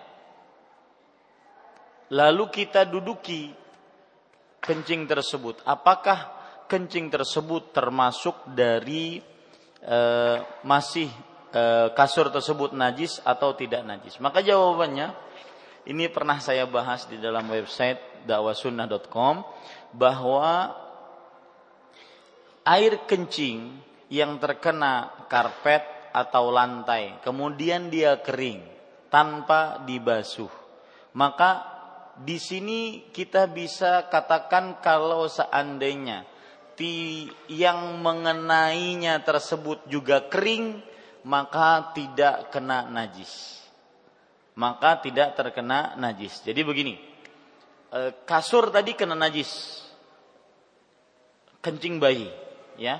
Kemudian kan e, kasur biasanya sebagian tidak bisa dicuci, tidak bisa disiram. Maka bagaimana? Lalu dia kering sendiri, Ustadz. Nah, kalau kita duduki apakah kain ataupun baju yang kita duduki dengannya kasur tersebut menjadi kering maka dilihat kalau seandainya yang men, kita menduduki tersebut kainnya itu kering maka suci kainnya kering maka dia suci atau tangan kita yang memegang kasur tersebut tangannya tidak lembab, kering, maka dia suci, tidak terkena najis. Tetapi kalau seandainya tangannya lembab atau barangnya e, lembab, basah, kemudian berkenaan dengan bekas kencing yang ada di kasur tadi, maka itu menjadi najis. Maka kalau najis harus dibasuh dan tidak bisa dipakai untuk sholat, kecuali setelah disucikan. Ini. Yang kedua, pertanyaan kedua, apakah kalau seandainya ada rambut terlihat dari seorang perempuan ketika sholat batalkah sholatnya maka Nabi Muhammad sallallahu alaihi wasallam bersabda la salata tidak sah sholat seseorang yang haid de, kecuali dengan khimar. Tidak sah sholat seseorang wanita yang haid kecuali dengan khimar. Artinya harus tertutup kepalanya. Rambut kepalanya tidak boleh terbuka. Ini menunjukkan tidak sahnya wanita yang sudah haid. Terlihat rambutnya walau satu helai pun jika dilakukannya dengan sengaja tidak apa dan apalagi tidak memperhatikan ke apa keberadaan si si rambut tersebut wallahu alam kita ambil pertanyaan dari sini. Assalamualaikum warahmatullahi wabarakatuh. Saya seorang PNS, pegawai negeri sipil. Apakah hukumnya saya mengikuti kajian saat jam kantor disebabkan telah mendapat izin dari atasan dan sangat mengizinkan karena dikarenakan belum ada kerjaan yang saya kerjakan menghindari riba hanya berkumpul-kumpul dengan teman di meja kerja. Cerita-cerita bercanda tidak ada manfaat yang saya dapatkan. Jarak antara kantor saya dengan tempat kajian dekat. Itu satu. Yang kedua, apakah boleh saya sebagai saudara kandung memberi hadiah hewan akikah untuk keponakan saya yang baru lahir dengan sebab karena sayang dan adik keponakan saya dan berharap pula Allah semoga saya diberikan keturunan oleh Allah. Apakah telah gugur adik saya selaku orang tua? Tanggung jawabnya kepada Allah dengan sebab yang membeli hewan untuk akikah dari orang lain tersebut. Jazakallahu khairan. Maka jawaban untuk pertama boleh asal sebagaimana yang sudah disebutkan dia telah mendapatkan izin. Boleh. Ya, dia telah mendapatkan izin. Kalau belum mendapatkan izin maka diharamkan karena dia berarti mengambil gaji dengan curang. Karena orang yang eh, PNS dia sudah menjual eh, hidupnya selama 8 jam di hari-hari kerja dengan gajinya. Ya. Waktunya itu dia jual untuk mendapatkan gaji. Kalau dikurangi misalkan pergi ke pasar atau menjemput anak kalau tanpa izin itu termasuk dari yang diharamkan. Ya, jangankan itu, yang sholat-sholat sunnah saja kalau tanpa izin ketika saat kerja diharamkan.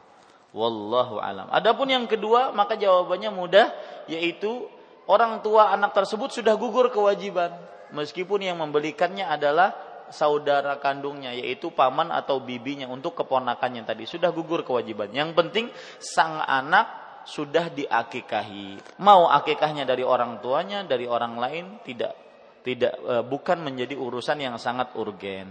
Wallahu alam. Silahkan ibu yang ada di Masjid Imam Syarifah Salihah. Nah. Assalamualaikum Ustaz. Waalaikumsalam warahmatullahi wabarakatuh. Uh, misalkan pakaian itu uh, apa bermotif batik atau anuan suatu daerah tertentu Ustaz itu termasuk tabarus enggak? Terus yang kedua, saya pernah ditanya Mas, ini di luar tema ya Ustaz. Silahkan Ibu. Uh, masalah sholat ini Ustaz uh, seorang perempuan dia sholat tapi kan sholat itu yang apa membatalkan yang keluar dari kubul dan dubur gitu ya Ustaz. Yeah. Uh, tapi dia ini Ustaz katanya keluar angin bukan lewat dubur Ustaz tapi lewat kubul dia gitu. Yeah. Saya pernah membaca kan itu di apa nggak membatalkan. Yeah. Cuman di sini saya lebih biar penjelasan gitu Ustaz soalnya nggak terlalu anu saya jelaskan kemarin biar dia dengar. Ya. Itu aja Ustaz. Assalamualaikum warahmatullahi Waalaikumsalam warahmatullahi wabarakatuh. Terima kasih Ibu atas pertanyaannya.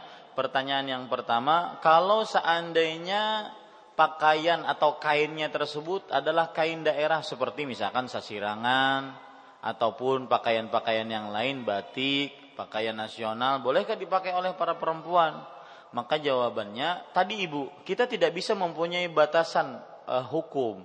Kalau seandainya itu adalah perhiasan pada saat yang bersamaan maka jauhi. Itu lebih utama. Jauhi lebih utama. Ya, karena biasanya yang seperti itu adalah perhiasan menghias seorang perempuan sehingga jika dipakai dia akan terlihat uh, menawan, indah dipandang mata, membangkitkan syahwat laki-laki dan semisalnya. Untuk pertanyaan yang kedua yaitu angin yang keluar dari kubul. Ini biasa perempuan Ada angin yang keluar dari kubul, maka jawabannya wallahu alam tidak membatalkan sholat. Ya, afan tidak membatalkan wudhu. Kenapa? Karena yang dianggap membatalkan wudhu adalah angin yang keluar dari kubul, eh, dubur, mohon maaf. Sedangkan kubul angin yang keluar dari kemaluan perempuan itu bukan angin pembatal pembatal e, wudhunya. Karena tidak ada dalil yang menunjukkan bahwa e, angin yang keluar dari kemaluan perempuan itu pembatal wudhu. Maka kita ber, berpacu pada dalil. Taib ibu, sebentar kita ambil dari radio Gema Madinah. Silahkan. Namun saat ini ada pertanyaan dari pendengar radio Gema Madinah. Dari dari Umurian Ustaz pertanyaannya begini. Ustaz mau nanya apakah doa ini ada dalilnya? Rabbana taqabbal minna innaka antas samiul alim.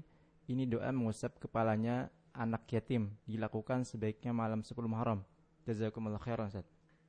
Bismillah walhamdulillah wassalatu wassalamu ala Rasulillah.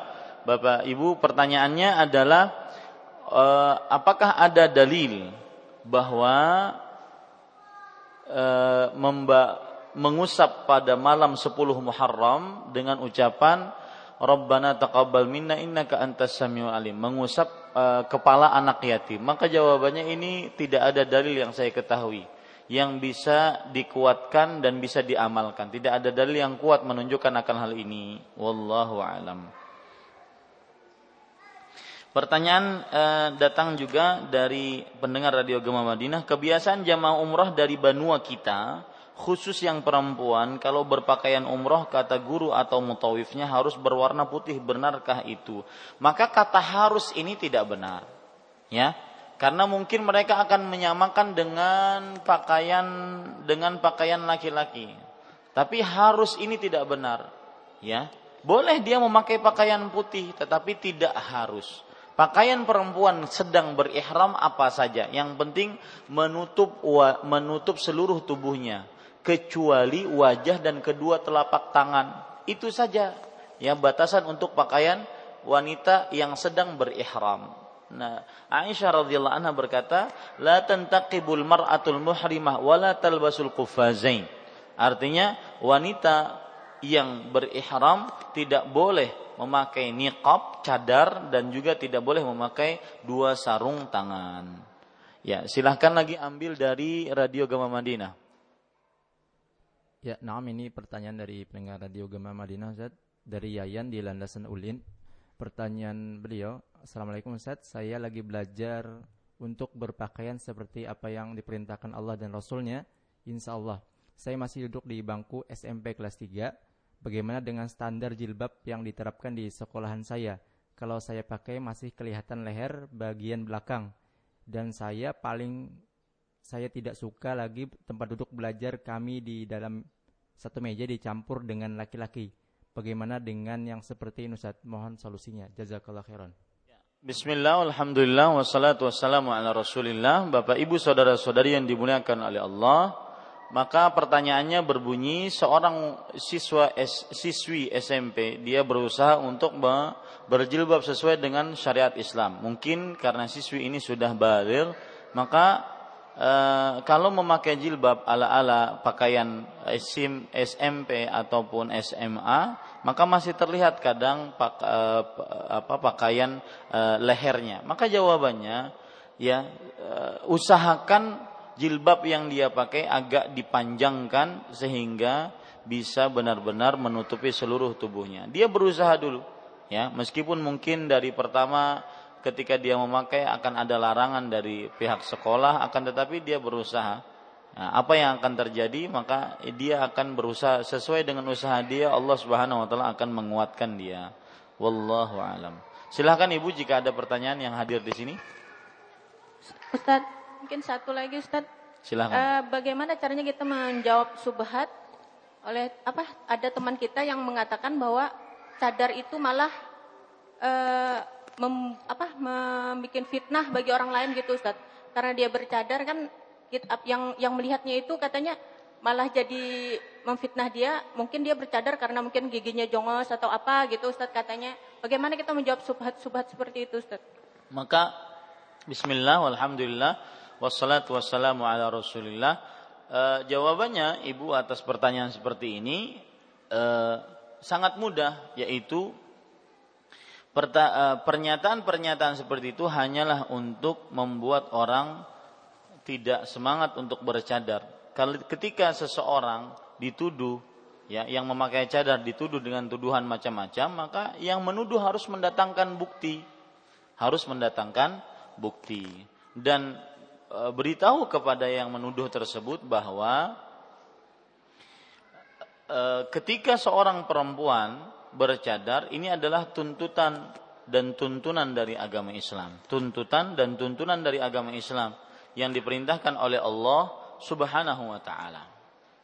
Nah, kemudian adapun tuduhan untuk menutupi sebuah kekurangan, maka harus mendatangkan bukti dan juga Islam bukan mendidik umatnya untuk membeli kucing dalam karung.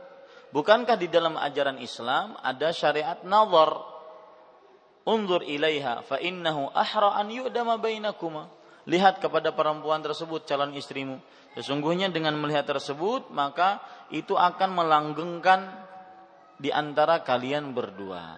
Nah, ini menunjukkan bahwasanya seorang perempuan, ibu-ibu saudari-saudari muslimah ya, senantiasa mereka eh, tetap saja sabar dengan cadar dan tidak memperdulikan apa saja yang dituduhkan dengan tuduhan yang keji kepada orang-orang yang bercadar. Wallahu alam. Nah. Silahkan dari sini ada. Ya, jika tidak ada kita ambil dari radio. Nah. Ya, nama ini dari pendengar radio Gema Madinah dari Fadilah di Martapura. Assalamualaikum, Ulun mau bertanya, bolehkah perempuan yang dalam keadaan haid menghafal ayat Al-Quran? Sebab kalau tidak dihafal takut hilang hafalannya Ustaz. Tafadhol. Ya, bismillah, walhamdulillah, wassalatu wassalamu ala rasulillah. Bapak, ibu, saudara-saudari yang dimuliakan oleh Allah, bolehkah wanita haid untuk menghafal Al-Quran? Maka jawabannya boleh. Ya, kalau seandainya dia takut hafalannya akan hilang. Karena wanita haid lumayan dia oh, untuk eh, meninggalkan Al-Quran selama tujuh hari. Ya itu minimal. Kadang-kadang ya bisa sampai sepuluhan hari bisa sampai lima belasan hari. Kalau seandainya dia takut untuk hafalannya hilang maka boleh dia membaca. Apalagi tidak ada dalil satupun dari Al-Quran dan Sunnah yang sahih dan jelas yang rinci yang menunjukkan larangan wanita haid untuk membaca Al-Quran. Ketika tidak ada dalil, maka pada saat itu yang ada adalah uh, seorang wanita baik dia suci ataupun haid tetap diperintahkan untuk memperbanyak membaca Al-Qur'an apalagi ditakutkan hafalannya hilang wallahu alam. Nah, Ibu yang hadir ada pertanyaan di sini?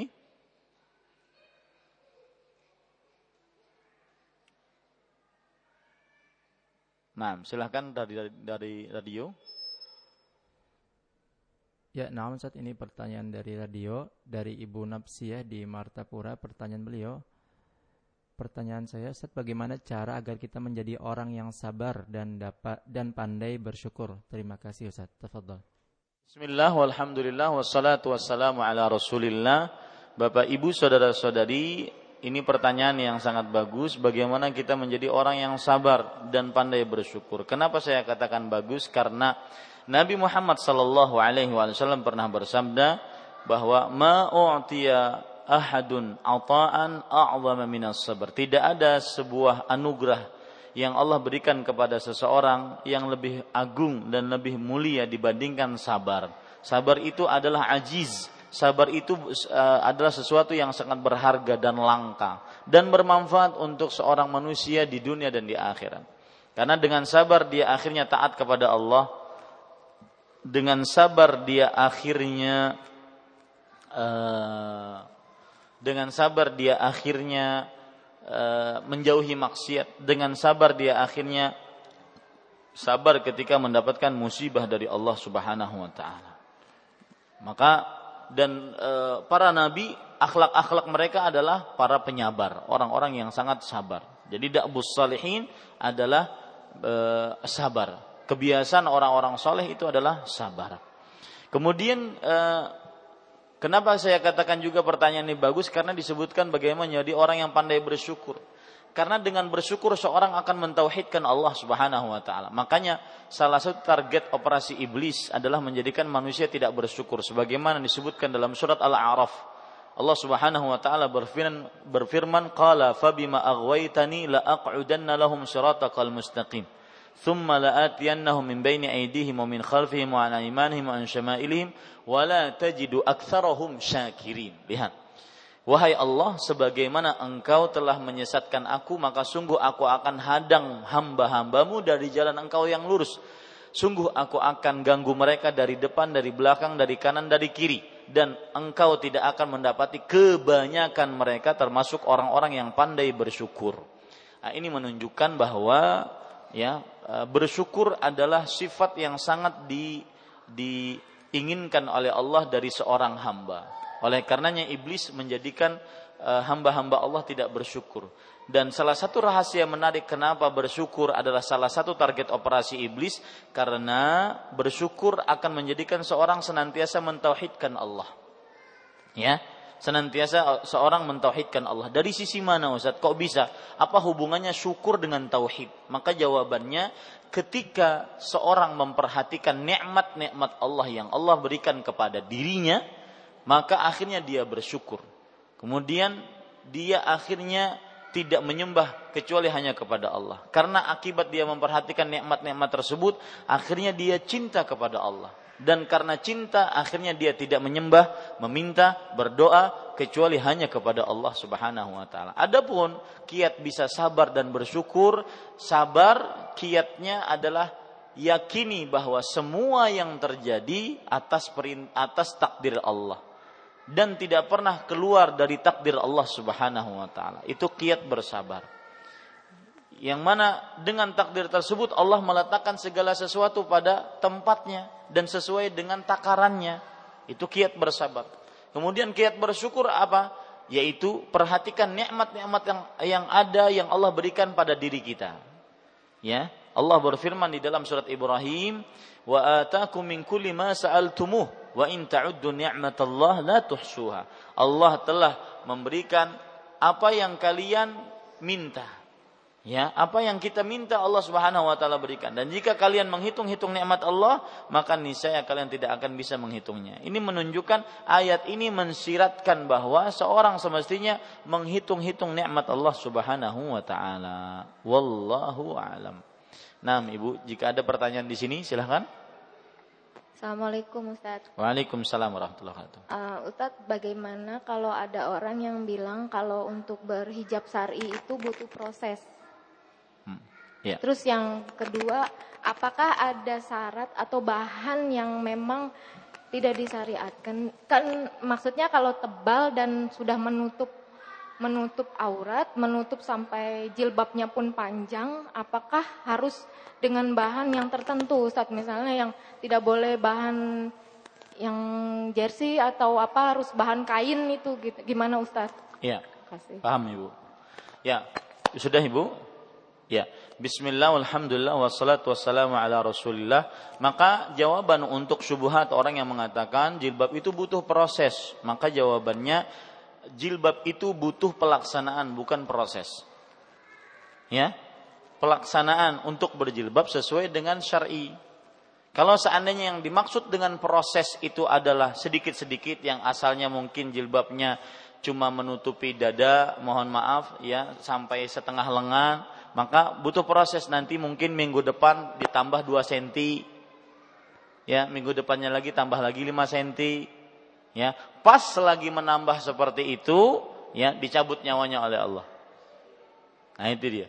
Atau yang biasa memakai uh, jilbab tetapi Eh, jilbab tetapi ketat dengan istilah-istilah yang di zaman sekarang. Jilbabnya ketat. Ya. Kata dia, mendingan saya seperti ini dibandingkan yang tidak pakai baju sama sekali.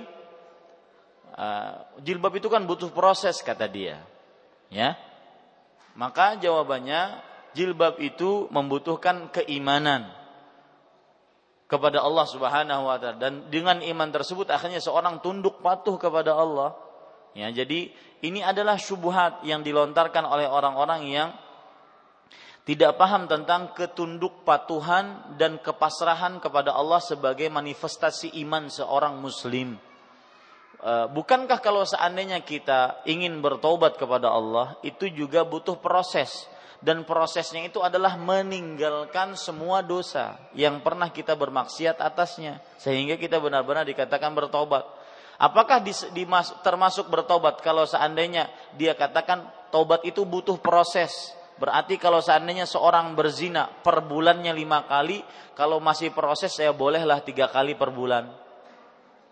Ya, nanti kalau seandainya tahun eh, bulan depan maka menjadi satu kali per bulan kan proses katanya. Ini tidak benar. Kata-kata proses tersebut maksudnya adalah dia meninggalkan dosa itu sama sekali. Kata-kata proses dalam jilbab maksudnya adalah dia berproses dari dari yang menampakkan aurat ataupun jilbab yang tidak sesuai dengan syariat langsung kepada proses jilbab yang sesuai dengan syariat. Itu namanya proses. Ya. Kenapa tidak boleh kita pelan-pelan tadrijian? Maka jawabannya karena ditakutkan kita meninggal di dalam keadaan belum menutup aurat sebagaimana mestinya yang diinginkan oleh Allah dan Rasulnya. Karena umur kita tidak tahu batasnya kapan. Wallahu a'lam. Kemudian pertanyaan yang kedua tentang apa tadi? Oh ya, tentang pakaian, bahan pakaian. Dia tebal, tidak transparan, tetapi bahan pakaiannya dia membentuk tubuh. Seperti misalkan bahan pakaiannya eh, saya tidak tahu apakah namanya itu kain spandek atau apalah begitu. Yang jelas eh, kembali ke permasalahan pertama bahwa tujuan pakaian wanita muslimah adalah menutup aurat, bukan malah membuat perhiasan atau membentuk tubuhnya. Maka jika ada kain-kain yang yang dia tebal, dia juga jilbabnya lebar, tapi ketika dipakai dia ngeplak, membuat tubuh bentuk tubuhnya. Mohon maaf, buah dadanya kelihatan, pinggulnya kelihatan, ya, bentuk tubuhnya kelihatan. Uh, mendingan kalau ramping ini gemrot, maka terlihat nantinya ya merusak pemandangan dunia. Maka ibu-ibu jauhi pakaian yang seperti ini ya. Karena tadi tujuan asal memakai jilbab adalah menutup aurat menutup perhiasan. Wallahu alam. Nah kita ambil dari radio dulu. Ya ini pendengar dari radio Gema Madinah Ustaz Assalamualaikum warahmatullahi wabarakatuh Ustaz, bagaimana sebenarnya sifat jihad dakwah Rasulullah dan para sahabat? Apakah memang seperti yang dilakukan sebagian kaum muslimin dengan cara itikaf dari masjid ke masjid dan ada nisab waktu-waktunya seperti satu bulan, tiga hari, tiga bulan, empat puluh hari? Atas jawabannya jazakumullah khairan. Tafadhal. Bismillah, walhamdulillah, wassalatu wassalamu ala rasulillah. Bapak, ibu, saudara-saudari, pertanyaannya tentang eh, kegiatan berdakwah ala Rasulullah. Maka jawabannya dakwah itu ibadah. Berarti kalau ibadah harus mencontoh Rasulullah sallallahu alaihi wasallam, ya. Dan Nabi Muhammad sallallahu alaihi wasallam bersabda minggu ini agak e, disibukkan kita dengan anak-anak ya. Mohon minggu depan perhatikan. Ya, ahsanul haji haji Muhammadin sallallahu alaihi wasallam. Sebaik-baik petunjuk adalah petunjuk Nabi Muhammad sallallahu alaihi wasallam. Maka Bapak Ibu, saudara-saudari yang dimuliakan oleh Allah, apa pun yang kita lakukan dalam rangka berdakwah harus mencontoh Rasulullah. Di antaranya dakwah harus dengan ilmu. Allah Subhanahu wa taala berfirman, "Qul hadhihi sabili ad'u ila Allah ala basirah ana wa man ittaba'ani." Artinya, katakanlah, ini jalanku aku mengajak kepada Allah di atas ilmu pengetahuan.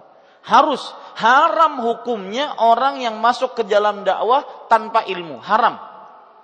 Ya. Dan ini perkataan ini tidak bertantangan dengan uh, ada hadis yang berbunyi dari Ali bin Abi Thalib radhiyallahu anhu Rasul sallallahu alaihi wasallam bersabda, "Ballighu anni walau ayah."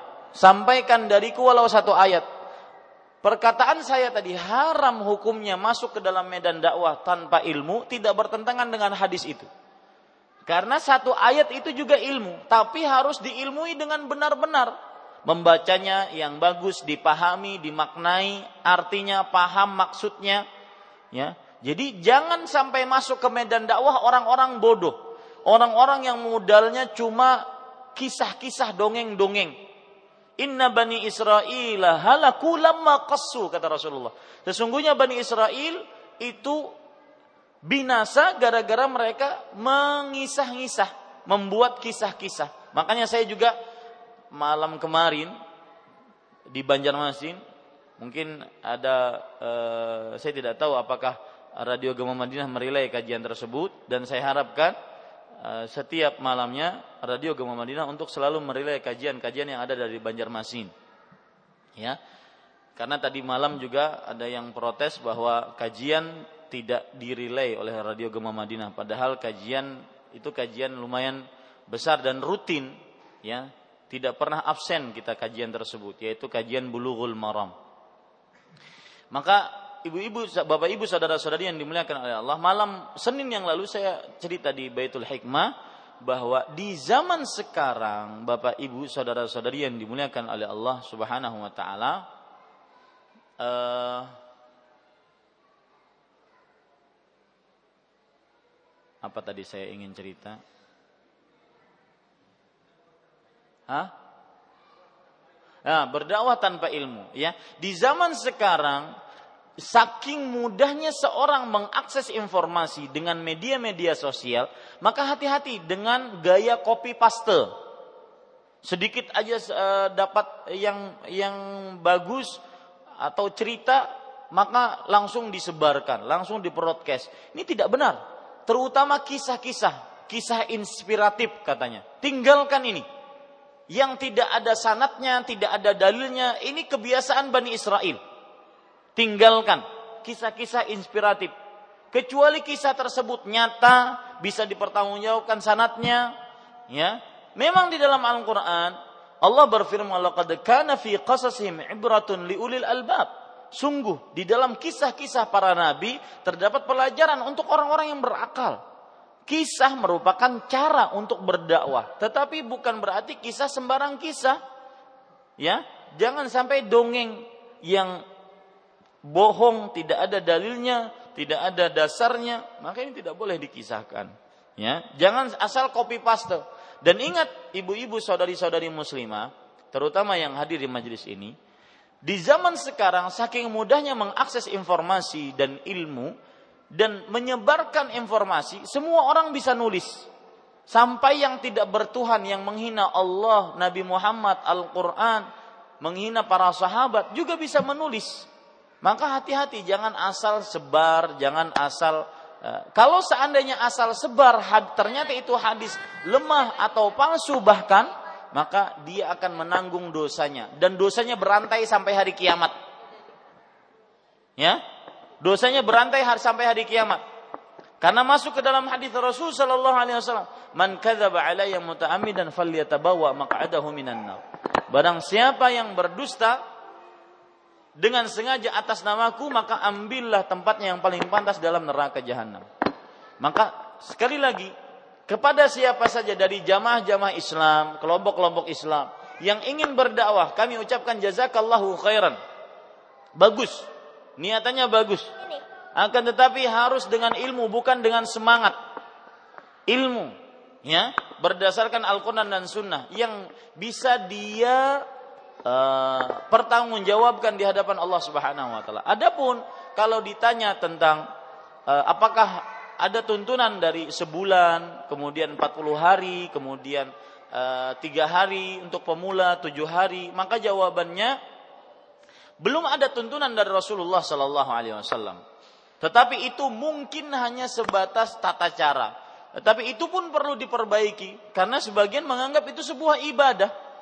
Ya, Nah, maka perlu diperbaiki. Wallahu alam. Tapi yang paling penting dalam berdakwah ilmu kemudian berdakwahlah dengan yang paling penting.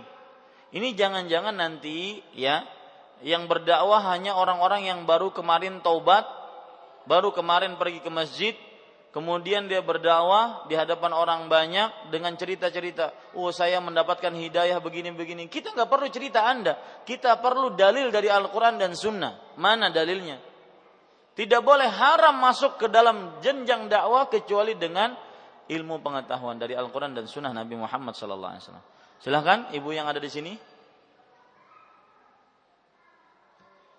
Ya, kita ambil dari radio. Iya ini pendengar Radio Gema Madinah Ustaz dari teman TK Pertiwi Ustaz Zainuddin. Pertanyaannya, bolehkah di dalam sholat rambut diikat atau dianyam? Tafadhol Ustaz. Bismillah, alhamdulillah, wassalatu wassalamu wa rasulillah. Ini buka kartu ini. Teman TK Pertiwi. Iya. Berarti teman saya ketika STK. Uh, eh, nah pertanyaannya saya lupa. Apa tadi? Pertanyaannya, bolehkah di dalam sholat rambut diikat atau dianyam Ustaz? Bolehkah di dalam sholat rambut diikat atau dianyam? Kalau seandainya untuk laki-laki, maka ada hadis Rasul Shallallahu Alaihi Wasallam melarang untuk me, melipat baju dan juga mengikat rambut, yaitu me, menyibakkan rambut ke belakang itu diharamkan. Kalau untuk perempuan maka tidak mengapa, tidak ada tidak ada larangan akan hal itu. Yang jelas jangan sampai terlihat. Wallahu alam. Tafadhal, silakan. Nah. Dari radio silakan. Iya, ini dari Ibu Imam di Martapura Ustaz. Pertanyaannya, apakah beda apakah bedanya musibah dengan ujian? Bagaimana caranya kita bisa belajar ikhlas dengan ujian Allah Subhanahu wa taala? Bismillah, alhamdulillah, wassalatu wassalamu ala rasulillah. Beda musibah dengan ujian adalah uh, kalau seandainya se seorang bisa melihat itu musibah apakah ujian ataukah ujian dengan dia introspeksi diri. Kalau seandainya dia termasuk hamba-hamba Allah yang bertakwa, beriman, beramal saleh, maka itu berarti ujian dari Allah untuk menghapuskan dosa-dosanya yang mungkin dia pernah lakukan dan mengangkat derajatnya. Kalau seandainya dia termasuk hamba yang banyak dosa, banyak maksiat kepada Allah, tidak taat kepada Allah, ya baik meninggalkan hal yang diwajibkan atau mengerjakan hal yang merupakan maksiat dan dosa maka itu berarti musibah yang dia harus meminta ampun banyak-banyak dan e, kepada Allah Subhanahu wa taala Al-Ghaffar, Al-Ghafur, Ar-Rahman, Ar-Rahim wallahu alam. Naam. Tafadhal. Naam untuk pertanyaan selanjutnya dari Ben di Banjarmasin Ustaz apa sajakah dalil tentang cadar dan nikob untuk akhwat? Karena ada beberapa orang yang mengatakan itu bukan perintah dari Allah, hanya sunnah saja. Jazakallah khairan. Ya. Bismillah, walhamdulillah, wassalatu wassalamu ala rasulillah. Kalau sebenarnya dia sudah betul dalam perkataannya tersebut bahwa itu hanya sunnah saja. Itu betul. Tapi yang yang yang tidak betul perkataan awal dia yaitu bahwa itu tidak ada perintah dari Allah. Nah, itu itu itu perlu ditimbang dengan ilmu dari Al-Quran dan Sunnah Nabi Muhammad SAW. Karena banyak sekali hadis hadis Rasul Sallallahu Alaihi Wasallam yang menunjukkan bahwasanya seorang perempuan salah satu pakaiannya adalah memakai cadar. Di antaranya Rasul Sallallahu Alaihi Wasallam bersabda, "La tantaqibul mar'atul muhrimah, wala talbasul quffazain." Seorang wanita yang berihram tidak memakai cadar. Nah, ini menunjukkan bahwasanya selain wanita yang berihram memakai cadar. Ya, dan tidak memakai dua sarung tangan. Berarti selain wanita yang berihram memakai dua sarung tangan. Jadi sebenarnya e, pertanyaan ini agak rancu, agak kontradiksi. Pertanyaan Anda sendiri itu rancu gitu. Dia mengatakan cadar tidak disyariatkan, tetapi hukumnya hanya sunnah. Sunnah itu disyariatkan. Ya, maka mungkin saya perbaiki pertanyaan Anda. Ya. Ada yang mengatakan bahwa cadar tidak disyariatkan oleh Allah. Nah, itu baru bagus. Jangan ditambahkan cadar itu hanya sunnah, jangan. Karena sunnah itu pun disyariatkan oleh Allah Subhanahu wa taala, cuma tidak diwajibkan. Dan kita sudah menyebutkan berkali-kali bahwasanya hukum cadar pendapat yang paling kuat yang kita ambil adalah tidak diwajibkan. Ya, dalil-dalil yang menunjukkan akan hal itu banyak sekali. Di antaranya para ikhwan yang dirahmati oleh Allah Subhanahu wa taala yaitu Allah Subhanahu wa taala berfirman di dalam uh, surat Al-Ahzab Ya ayyuhan nabi qul li azwajika wa banatika wa nisa'il mu'minin yudinina 'alaihinna min jalabihibihin. Wahai nabi, katakanlah kepada istri-istrimu, anak-anak perempuanmu dan seluruh wanita beriman, hendaklah mereka memanjangkan jilbab-jilbab mereka. Tafsiran dari memanjangkan jilbab adalah menutupi seluruh tubuhnya sampai wajahnya dan memperlihatkan hanya satu matanya, menunjukkan pakai cadar. Ya, ini dan masih banyak yang lain yang menunjukkan tentang di, di e, disyariatkannya memakai cadar. Dan orang-orang yang meragukan cadar itu adalah syariat Allah. Dia tidak tahu Al-Qur'an tidak tahu hadis Rasul tidak tahu kebiasaan para sahabiat di zaman Rasulullah sallallahu alaihi wasallam. Satu lagi pertanyaan terakhir deh. Nah ya nah ini pertanyaan terakhir Ustaz. Apakah arti Syiah dalam bahasa Indonesia? Karena ada yang mengatakan artinya pengikut, hingga dia memahami Syiah tidak sesat, karena kita pun termasuk Syiah atau pengikut Nabi Muhammad.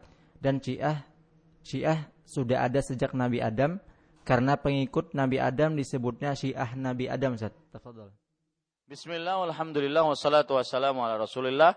Apa arti syiah? Syiah secara bahasa artinya benar, pengikut atau kelompok pengikut Ali, pengikut e, Nabi Muhammad, Syiat Muhammad, pengikut secara bahasa. Tetapi kalau kita berbicara terminologi syar'inya, Syiah adalah orang yang terlalu berlebihan di dalam e, mengkultuskan Ahlul Bait, Ali bin Abi Thalib, Hussein, Fatimah sampai menyamakan mereka dengan Allah Subhanahu wa taala. Maka ketika Anda berpegang hanya kepada e, makna bahasa ini keliru karena orang yang mengenal tentang akidah Syiah, dia akan faham benar bahwa Syiah bukan dari ajaran Islam. Bukan hanya bukan dari ahlu sunnah, bukan. Bukan ajaran Islam. Ingat itu baik-baik kaum muslim. Ya, baik yang hadir di masjid ini ataupun yang mendengarkan via radio. Bukan dari syariat Islam. Bukan dari dari muslim. Syiah bukan ajarannya bukan dari ajaran Islam Bagaimana bisa dikatakan ajaran Islam kalau seandainya Al-Qur'annya kurang? Al-Qur'an yang kita pegang sekarang kurang. Padahal satu huruf saja dirubah dari Al-Qur'an itu orang sudah kafir. Yang kedua, bagaimana dikatakan bahwasanya Syiah dari Islam kalau seandainya menganggap Nabi eh, Jibril salah memberikan wahyu, yang benar wahyu sebenarnya kepada Ali bin Abi Thalib. Bagaimana bisa dikatakan Syiah uh, sebagai ajaran Islam kalau seandainya mereka meminta kepada Husain itu sama dengan meminta kepada Allah. Ketika mereka sa'i atau haji berihram, mereka mengatakan labbaik ya Husain. Aku memenuhi panggilan engkau. Semua umat Islam mengatakan labbaik Allahumma labbaik. Dia mengucapkan labbaik ya Husain. Ini agama apa? Ya, kalau ditanya agama apa ya agama is, agama Syiah bukan agama Islam. Dan kalau seandainya ada orang-orang Syiah mendengar ini, kemudian menuduh kita suka mengkafirkan orang, bukan suka mengkafirkan, memang kenyataannya seperti itu. Ya, kenyataan akidah mereka seperti itu. Dari sisi mana Syiah dikatakan bisa sebagai ajaran Islam? Islam bukan hanya sekedar syahadat yang kemudian tidak ada konsekuensinya. Syahadat beribu kali syahadat, tetapi ketika meyakini bahwa sama berdoa kepada Husain dengan kepada Allah sama. Sama berdoa kepada Ali dengan kepada Allah sama. Ali adalah pencipta Allah juga pencipta. Sama. Ini tidak ini bukan Islam. Ya. Jadi eh, Bapak Ibu saudara-saudari yang dimuliakan oleh Allah saya pesan kepada kaum muslim di Kalimantan Selatan dan di Banjarmasin ini khususnya bahwa jangan tertipu dengan kedok mencintai ah, ahlul bait kita semua wajib mencintai ahlul bait. Tetapi ahlul kecintaan kita tidak menjadikan kita berlebihan di dalam mencintai mereka. Kepada Rasulullah saja kita tidak boleh berlebihan. Nabi Muhammad sallallahu alaihi wasallam bersabda, "La tatruni kama atratin nasara Isa bin Maryam." Artinya, jangan kalian puji-puji aku berlebihan sebagaimana kalian memuji sebagaimana Bani Israel memuji Isa bin Maryam terlalu berlebihan menjadikan Isa sebagai anak Tuhan itu yang dilakukan oleh kaum Nasrani jangan kita lakukan itu kepada Rasulullah dan juga kepada ahlu bait Rasulullah. Rasulullah saja tidak boleh seperti itu. Ini bagaimana sampai disamakan Allah dengan ahlul bait? Ini tidak benar. Ini sebuah kesyirikan, sebuah kekafiran. Dan kita bukan orang yang suka mengkafirkan karena setelah jujur saja ya ketika kita di Banjarmasin mengadakan seminar Syiah kita dituduh mulai tampak orang-orang yang uh, fundamentalis yang ekstrim suka mengkafirkan di Banjarmasin. Bukan mengkafirkan, akidah Anda yang mengeluarkan Anda dari Islam.